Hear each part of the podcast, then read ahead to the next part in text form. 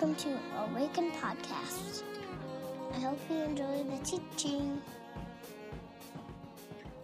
Every once in a while, uh, I get to share this platform and this stage and this, I guess they call it a pulpit, but it's more of a music stand uh, with people that, uh, that I respect and that I appreciate, but um, few that I trust more and love more than um, Ben Rosenbush. For those of you that don't know, Ben uh, helped start this church uh, almost nine years ago. I remember uh, at a Chipotle on Lindale, I said, Ben, um, what would it look like for you and I to start something new?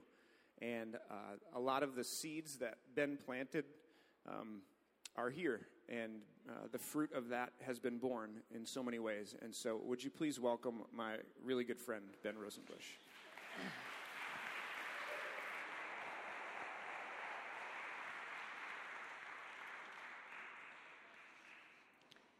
I'm starting completely undone from those kids. That, that, uh, that's the message of God to us. I, I think of Isaiah and a child will lead them. God comes to us through our kids here. That's the impartation for today. So that's a beautiful thing. This moment has never happened before. I remind myself of that all the time the Creator who has made you, all things, and me, has made this moment too. Today is the day, this here and now, and the Lord has made it. Let's be in it together. Let's step into the available joy that's in it. Let's awaken to God, to each other in this moment. My name's Ben, like Micah said, if we haven't met. I'm a husband, father, worship leader, singer, songwriter, and I love collecting rocks. Anybody else? Rocks? Okay. Yep, we're, we're into this. Okay. It's always good to be with you because um, I do consider you guys all my extended family, very near and dear to me. I love that this community is a place where it's safe to journey from wherever you are, wherever you've been, wherever you're going. That's something to celebrate, something to open to and let, let it shape you. So we're truly free, free to link arms in this space, in this given now that we have been given. And so let's journey from that space together. And it's appropriate that we talk about journey because our text today begins on a journey as well. Jesus traveling with his followers to Jerusalem. And there he's asked some hard questions that we're asked today. Today's sermon is called We Are Neighbor the unexpected story of the Good Samaritan. So, as I begin, let's stand together. I'm going to read this text over us, the whole story from Luke 10 25 through 37. Take this in. A legal expert stood up to test Jesus. Teacher, he said, what must I do to gain eternal life? Jesus replied, What is written in the law? How do you interpret it? He responded, You must love the Lord your God with all your heart, with all your being, with all your strength, with all your mind, and love your neighbor as yourself. Jesus said to him, You have answered correctly. Do this, and you will live. But the legal expert, he wanted to prove that he was right, so he said to Jesus, And who is my neighbor? Jesus replied, A man went down from Jerusalem to Jericho he encountered thieves who stripped him naked, beat him up, and left him near death. Now, it just so happened that a priest was also going along the same road. When he saw the injured man, he crossed over to the other side of the road and went on his way. Likewise, a Levite came to the same spot, saw the injured man, and crossed to the other side of the road and went on his way. A Samaritan who was on a journey came to see the man where the man was. But when he saw him, he was moved with compassion.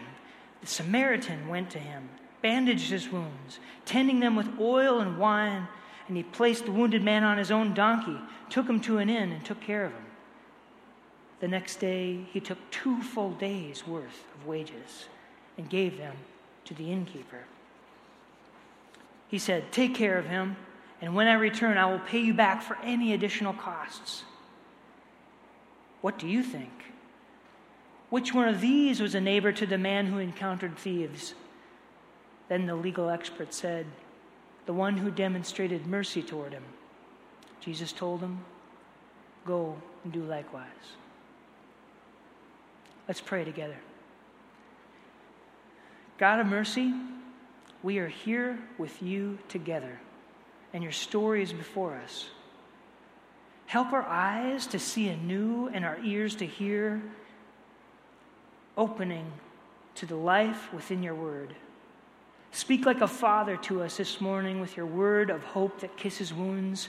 Gather us like a mother in arms that nurtures strength in us for what is now and what is next. Meet us like a stranger on the road who has come to reveal your love in ways we don't expect. And teach us like a child how to welcome this wonder of a faith that heals. Amen. You can have a seat, friends. Jesus is on a road trip. He's on his way to Jerusalem and speaking to his followers in parables as he goes along the way. And the story of the Good Samaritan is one of those parables he tells. Here we encounter a legal expert who speaks up with a bold question. He's someone who's come to test Jesus and to discredit him to get the best of him. We know this story pretty well. It's a story of the Good Samaritan is like so familiar, it's almost like hotel art of Christian stories that's on our, hanging on our imagination. It's nice, expected, uncontroversial, and kind of everywhere.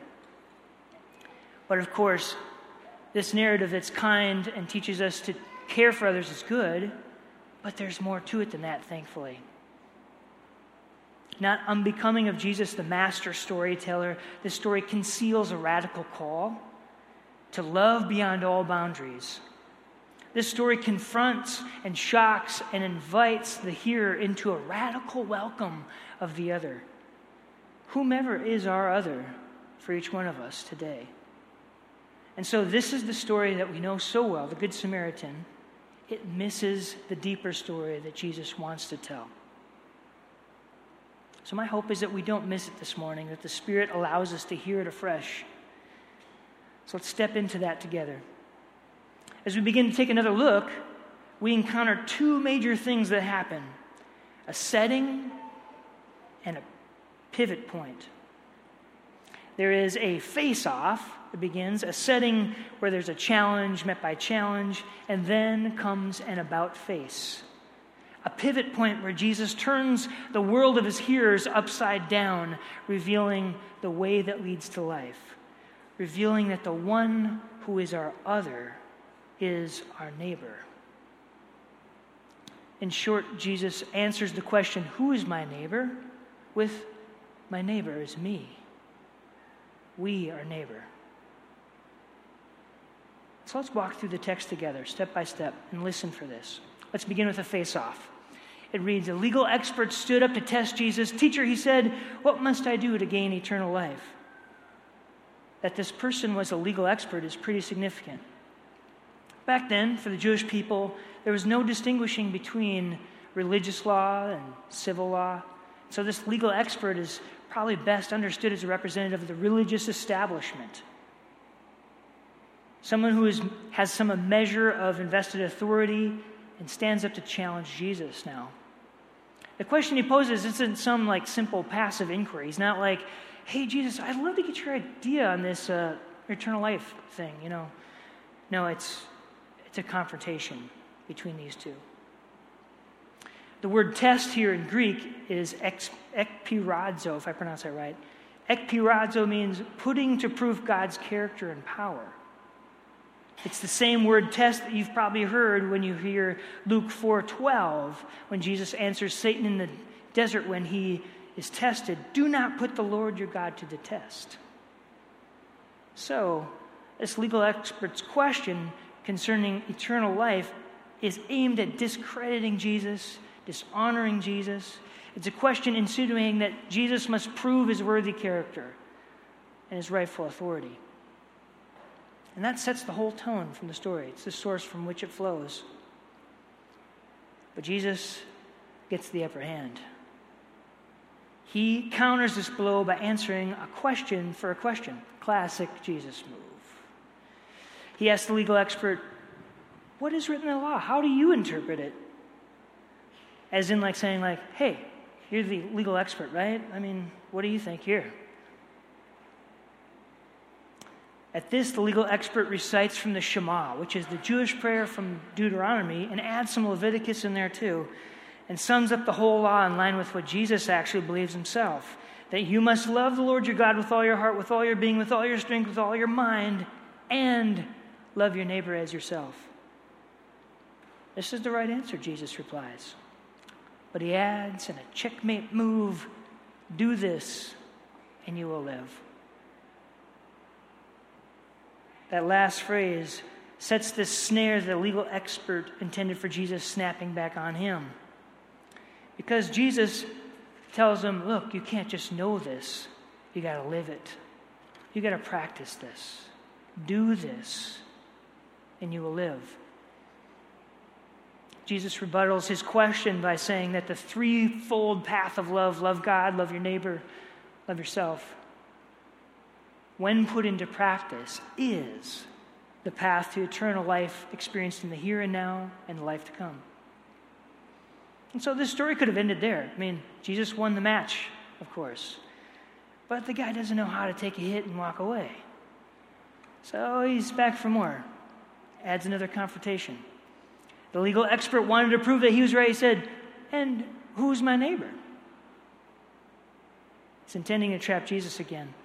He's not asking for Jesus to instruct him on like a new interpretation of neighborliness or something.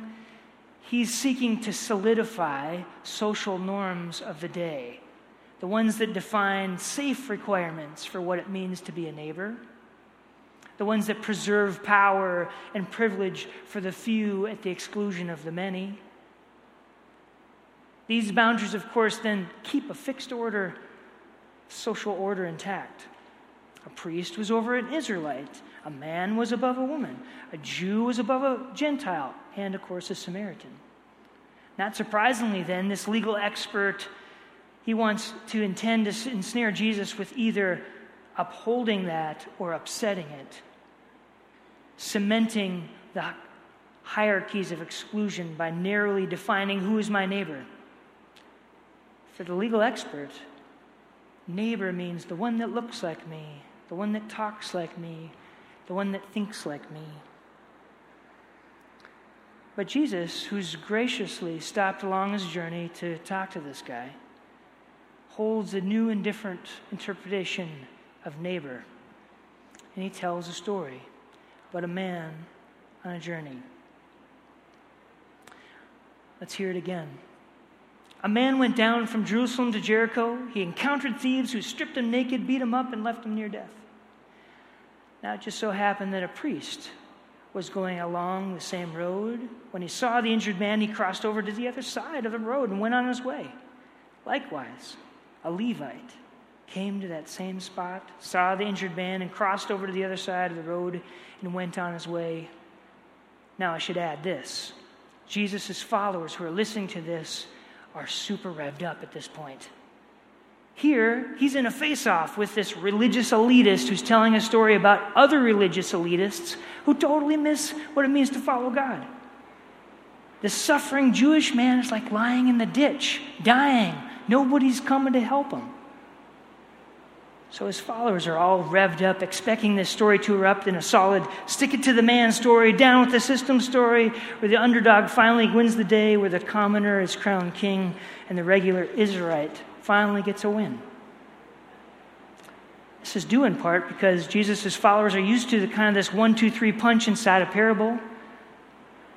It's a familiar mode of storytelling where the first two characters represent highbrow antagonists and then a third comes along the scene, the unsung hero protagonist. And so, this, friends, this was about to be the amazing, famous story of Jesus called the Good Israelite. And here you might expect comes the about face, a Samaritan who was on a journey came to where the man was, but when he saw him, he was moved with compassion. Jesus just made everybody's enemy the hero. Jesus just made the outsider, the foreigner, the existential other, the hero. His followers were tracking with every word, and then he says, Samaritan. I can just imagine some like about to fist pump arms just kind of like slowly go to the side. You see, Samaritans were regarded as unclean people. The New Interpreter Bible comments that they were descendants of mixed marriages that followed from the Assyrian settlement of people from various religion, uh, regions in the fallen kingdom of the north. What that means is they were a people formed through a history of blending races, blending religions, and this made them the other to the Israelite. I mean, if we look back and then in the previous chapter in Luke, you're going to find James and John, two star disciples of Jesus, sons of thunder, they're going out ahead to look for lodging on this journey. But then they're turned out by some Samaritans because they're going to Jerusalem. When that happens, they turn to Jesus and say, Look, do you want us to just call down fire from heaven and annihilate them? Excuse me, what? Followers of Jesus asking Jesus if they should pray for some genocide? Not their best moment. Jesus rebukes them, of course. He sets them right, and they keep traveling on. But that serves as quite the compelling context, doesn't it? As he does this about face in this story. When Jesus calls out the Samaritan instead of the Israelite, they must have been pretty mortified. Because now they understand who they are in the story. They're not the good Israelite that doesn't actually appear, they're not the hero, but rather they're the wounded man left to die on the side of the road. They're the beaten and the bloody one that God is now rescuing through unexpected compassion and contact with their enemy. There's a professor at Fuller who's a good friend who personalizes this perspective that the disciples must have had. He writes this We are not the compassionate hero, we are the helpless victim. It's the cultural and religious other who most fully embodies the kingdom in this story, not the people of God. It's a Samaritan who comes to their aid. It's a Samaritan who showcases God's abundant generosity and care It says the Samaritan went to him and bandaged his wounds, tending them with oil and wine. Then he placed the wounded man on a donkey and took him to an inn to take care of him. The next day he took two full wages worth and gave that to the innkeeper. He said, Take care of him, and when I return, I will pay you back for any additional costs. It's a Samaritan who reveals God's love to the ones professing to follow God professing to live out God's love. After this, Jesus asks, the legal expert, What do you think? Which one of these was the neighbor to the man who encountered thieves? And he answers, The one who demonstrated mercy toward him. Begrudgingly. He can't even bring himself to say the word Samaritan. He just says, The one who demonstrated mercy. The nerve has stuck deep. The Samaritan is revealed as the true neighbor. Jesus makes his point, everybody hears it. The question, the answer to the question, who is my neighbor, is everyone, even your enemy. And this revelation has come to save you from the brink of death. We belong to each other. Our hate and fear cannot be allowed to separate us. If we do not embrace each other, even our enemy will be left dying in the ditch. Will we receive our enemy as our neighbor? The story says our life depends on it. The question, who is my neighbor, must be transformed into the understanding that we are all neighbor, that we belong to that, that we are neighbor. Miroslav Volf, who has a great name, and is a Croatian theologian, lived through the genocidal experience of the Bosnian Serbian War. His other is a Serbian. His Samaritan is a Serbian, which makes this simple statement that he writes in Exclusion and Embrace, a great book, all the more profound. The other must be a part of who I am. The other who is different than us, who is foreign than us, even our enemy, comes to save us as one who is inseparably a part of us. There's a song by one of my favorite bands, My Brightest Diamond, called Supernova, that I sing over myself again and again to let it change me. It's helpful here. I love you though you're different than me. You don't look like me. You don't talk like me. You don't. I love you though you're foreign to me and unknown to me. And there's no, no, no assuming. I love you because you wanted to be more of you. And nobody can ever ever try to be a copy. I love you though you're different than me, you don't look like me, you don't talk like me, you don't. I love you though you foreign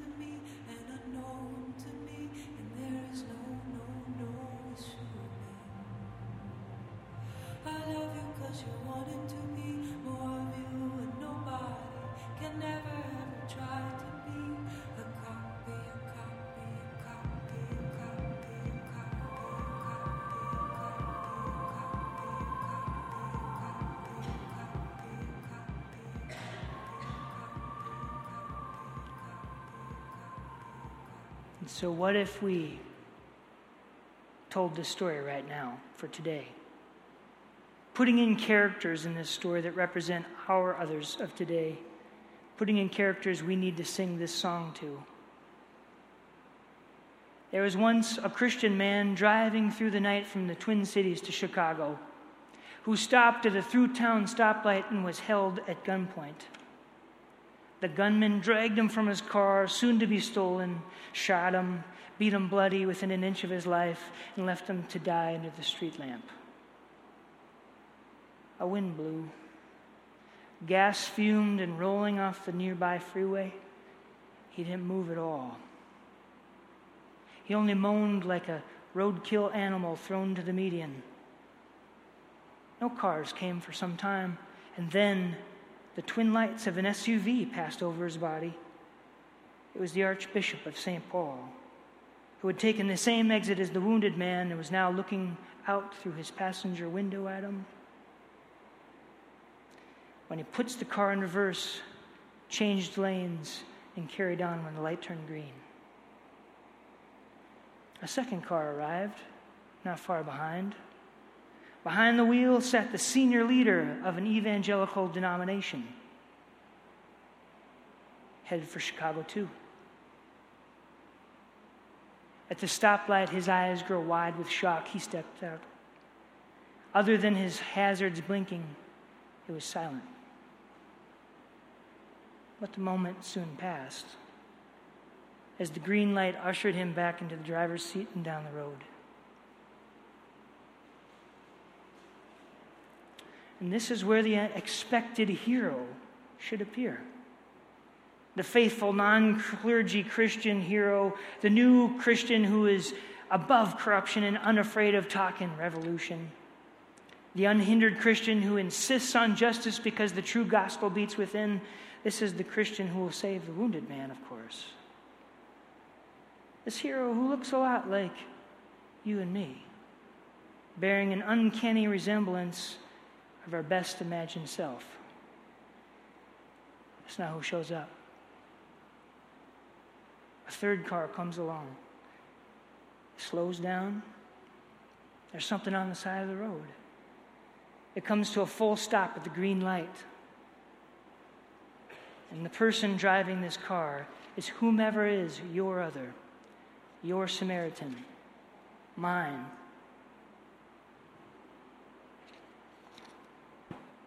Perhaps this car has a Make America Great Again bumper sticker on it. Or maybe feel the Bern or I'm with her across the back instead. Perhaps it's a sticker with a mix of religious symbols spelling the word coexist. Maybe the car touts a Christian fish and it's got KTIS blaring. Perhaps this person has a cell phone tucked into her hijab. Maybe this person is clad in military camo with a gun case in the car. Maybe this person wears a mink coat and sealskin boots. Maybe this person is dressed in drag. Maybe this person is the one who makes you and I unsure. The person who, if we're honest, makes us feel a little uncomfortable. Maybe even, in some small way, an enemy who makes us afraid. This person is our other, your other, my other. And this person is the one who has stopped for you and me. The driver rushes out of the car in a blaze toward you, the wounded one pulling forward by some primal compassion. They wrap both arms around the bloody mess of your body and impossibly lift you in the back seat, get into theirs, and hurry toward help. At the hospital, gurneys and nurses rush to save your life and ask about insurance. Your Samaritan pulls out a credit card, My Samaritan, and says to them, Charge it all here. And then your Samaritan and my Samaritan write down a cell phone number on some informational pamphlet they've taken from the front desk and pulls an ERN nurse in close. Call me if he needs anything more, your Samaritan says. I'll pay for it and presses the number into the nurse's hand before going off. What do you think? What do I think? Which one of these three is a neighbor to the wounded one? To you? To me? To us?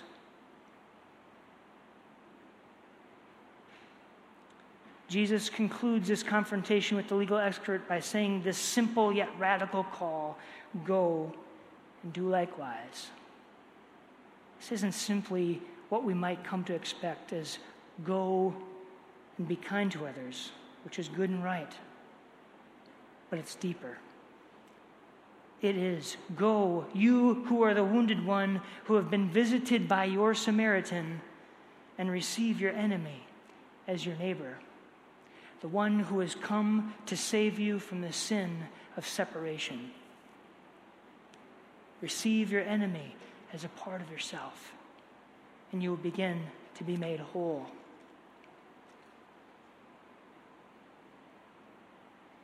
As we close and before we sing one last song, there's an African spiritual notion known to us, known as Ubuntu, that might be really helpful. Ubuntu means I am because we are. I am because we are. The story of the Good Samaritan is Ubuntu. It's not the story about who's in and who's out. It's instead the story that claims that everybody's in. It claims that even my enemy is my neighbor for my neighbor is me, for we are neighbor. I want to invite you to stand. I'm going to pray and we'll sing.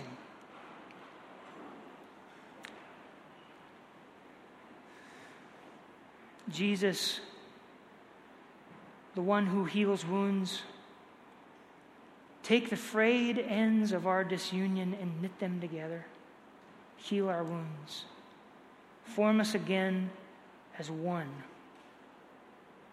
Teach us this love that knows no bounds, for we belong to you and to each other in you. Teach us what it means to embody radical welcome so that we might come to know radical healing. It's in your name that binds us together. We pray.